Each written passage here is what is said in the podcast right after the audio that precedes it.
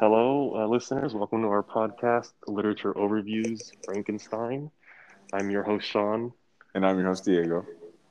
And uh, today we're going to go over a new topic of character analysis. And uh, our guests from last episode are back with us uh, Ryan and John. Hello. Hello. So, uh, we're going to go over character analysis today. And uh, one of the first questions I want to go over is uh, How is Victor a Byronic hero?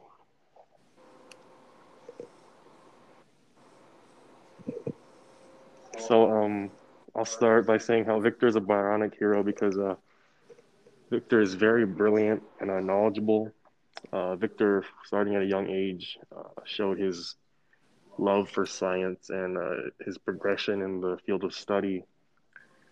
And then, like going to university, uh, and was very determined in his studies, eventually leading to the creation of the monster. And then a second, Victor is also um very destructive, self-destructive, just like other Byronic heroes, and uh, he's destructive in the way of uh, his monster he created. So the monster uh, Victor created, uh, I believe he never had the intentions of it to do what it did, but the monster had gone on and uh, acted in revenge to kill all of Victor's family members and make this life miserable for him. And that that's the sort of the destruction of a Byronic hero in the in the sense of Victor. And then one last thing about By- uh, Byronic heroes is that they're uh, they're dark, as in um, maybe not appearance, but uh, like their intentions. But I don't believe Victor is uh, very dark and mischievous in his um, intentions, but he does try to hide them from people, not for evil, but just so that um, he could work in peace and do as he wishes uh, peacefully. Okay. Does anyone have any insight about the monster? Well, the monster is certainly a dynamic character, no doubt about that. Or sorry, sorry, I mean no, dynamic. Dynamic. I was right the first time. Never mind. How, how why do you say that, Ryan? So, the monster certainly doesn't start out as an evil person because it was he was he had a fresh mind. He didn't didn't know anything, and uh, just through his experiences, through how he was treated, he slowly became evil. Slowly started wanting revenge, things of that nature. Um, Yeah, so I- he he had a lot of I change, agree pretty with- much.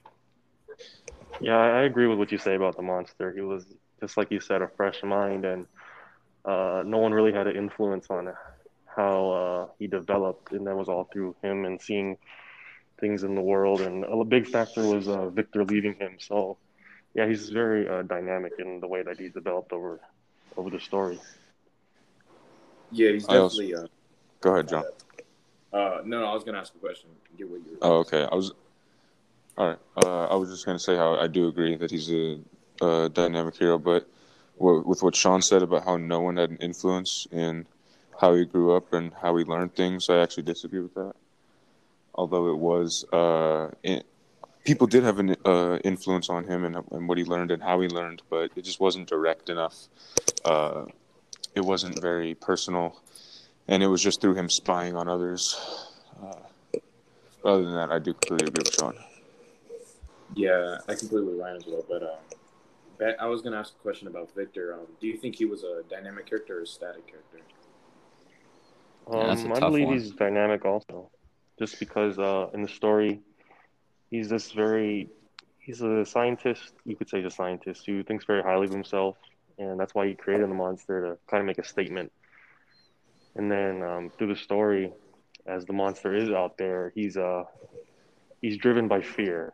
Victor never knows when this monster is going to come around and get revenge and enact revenge on him. So I believe that's how he's developed through the story because um, later in the story when he's with Elizabeth, um, Victor carries a gun with him um, just in case the monster um, comes around. And I think that fear is one of the driving factors in the way um, Victor developed throughout the story.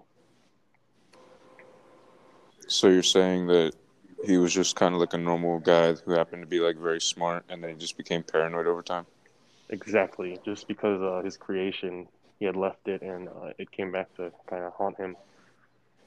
Yeah, I agree with that. The paranoia is very prominent Yeah. uh, throughout the story. So it'd probably be safe to say that he went from being super confident in his uh, creation of the monster to, you know, con- so he had confidence in his ability in science, but he probably lost a bit of that confidence when he realized what he created, right? Do you guys think that's safe to say? Yeah, Yeah, I agree.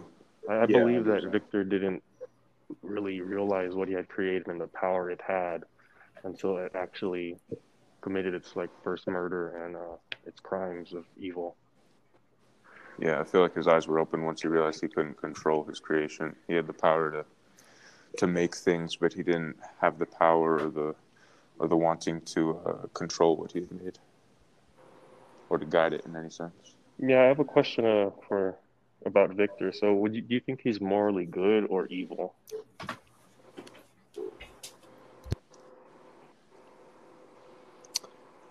Uh, that's a tough one. Um, yeah, I'd say.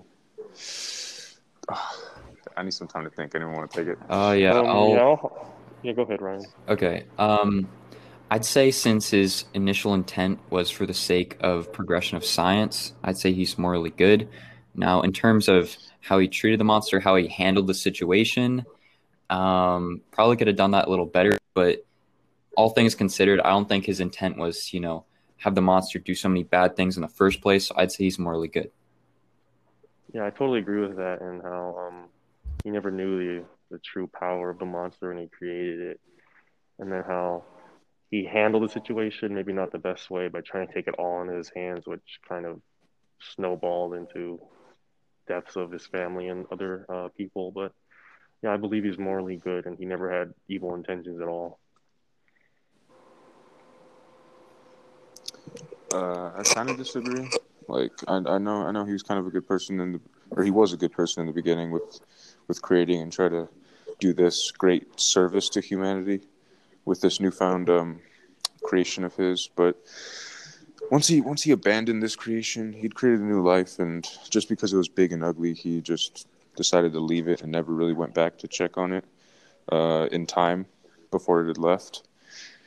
And uh, even after it returned to him several times, talking about how lonely it was and how it wanted a mate, he didn't. He didn't just take it. He didn't just take the monster under his wing to uh, care for his own. He was just. He just said no until he was blackmailed into it. So I say that uh, he he ended up being uh, kind of morally bad in that sense towards the end. Yeah, um, I like that insight you gave. And uh, before, in this last leg of uh, this episode, uh, I want to touch on the minor characters of the story, like Elizabeth, uh, the younger brother of Victor William, and his friend Henry. So, um, out of these like minor characters who died throughout the story, which one do you think had like the biggest impact on the on the story?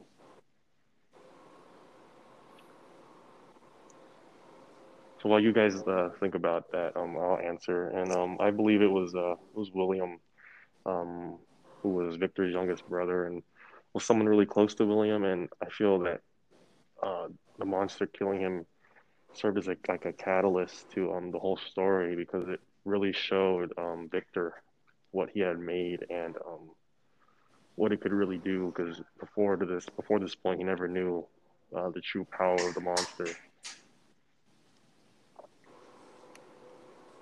Yeah, the death of William made Victor really sad and made him feel really guilty for creating the monster. Yeah, exactly. I think that's one of the major things that uh, Victor suffered through this whole story was guilt. But he actually, uh, to the very end, he never, never actually, um, like came to terms with it and That took, was, uh, um, took responsibility. my bad. Um, I know I agree with you with William, but uh, personally, I think it was uh, Elizabeth because I think that was like that final push that made Victor like not go crazy, but like vengeful in a sense. You know what I mean? I just think that like the death of his soon-to-be wife kind of just made him like just tired of it all. I think the monster finally like that was that one push that just got him over it. Well, I like, I like that insight, John, and thank you all for listening. This is the end of episode two, character analysis. I hope you all enjoyed listening. Thank you. Okay. Thank you. Thank you. Thank you.